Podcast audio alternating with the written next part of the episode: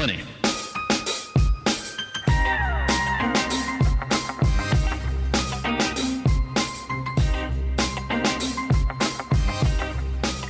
All right, if you live in King County, I thought it'd be a good idea to talk about King County property taxes and why they're so high, why they've increased for 2018. Might, not might just be King County, but a lot of property taxes have increased. In King County, taxes have gone up 43% over the last four years. A little bit crazy.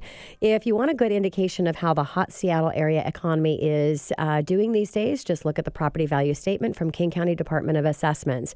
Property taxes this year are up 17% on average in King County, according to the assessor John Wilson, which John Wilson has visited in studio uh, a few times. Uh, that would be an add of approximately $800 to the tax bill on a median valued $509,000 home in the county compared to the median value 450 home last year.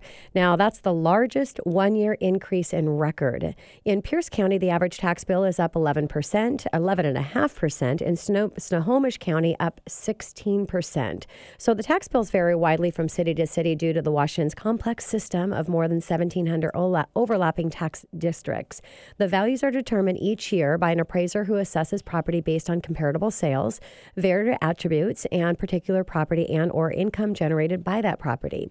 Now, the assessor's office annually reevaluates all properties and conducts a physical inspection of each property once every six years. So, if like myself, if you ever have a stranger out there that's wandering around your house, that just might be the uh, the tax assessor that's doing that once every six year personal in face view uh, uh, inspection of your home. The increased values are welcome news to many property property owners, but they also mean increased property taxes. So, you know, as property values go up, taxes go up. As properties go down, property value goes down, taxes go down.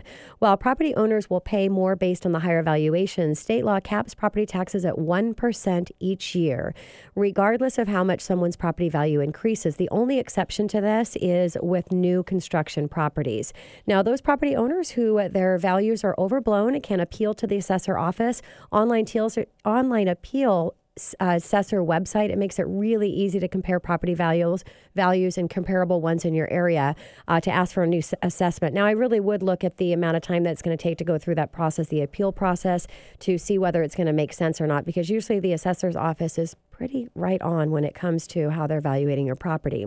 There are also tax exemptions that you will not want to miss out on. If you qualify, there's senior exemptions, 61 years old, as of December 31st of this year, with annual household incomes of 40,000 or less who own and occupy a house, mobile home, condo, or a co op.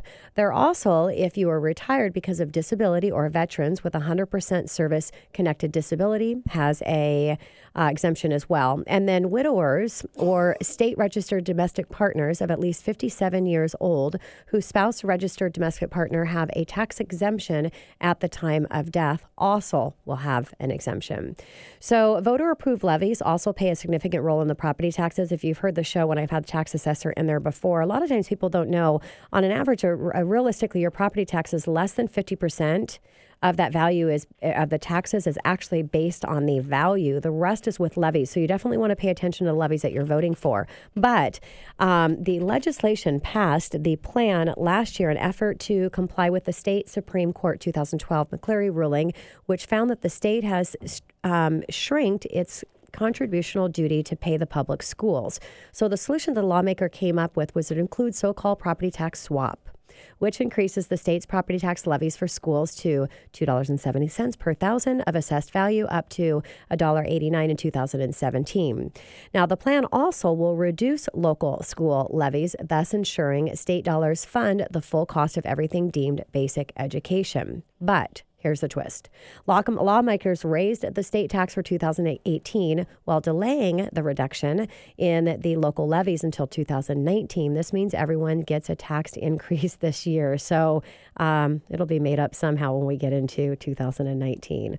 Also, and this gets a little, uh, little in the weeds, the additional state schools tax was written into law as a fixed rate increase, meaning the tax raises directly with every property's value, assessed value. That's changed from the past practice, and it required a four year suspension of the law that limits increases overall state property tax collections to 1% per year. Now, in King County, legislation tax increase accounts for about two thirds of this year's increase in property taxes, according to the assessor's office. So, for all of my King County listeners, I thought it might be helpful for you and a little bit of money chat for you. Coming up next in the Money Hour, three biggest bio blunders the real estate professionals make that repel their ideal clients at Hello. Nancy Juetten, your Get Known and Get Paid mentor, right here on 1150 AM, KKNW after the short break.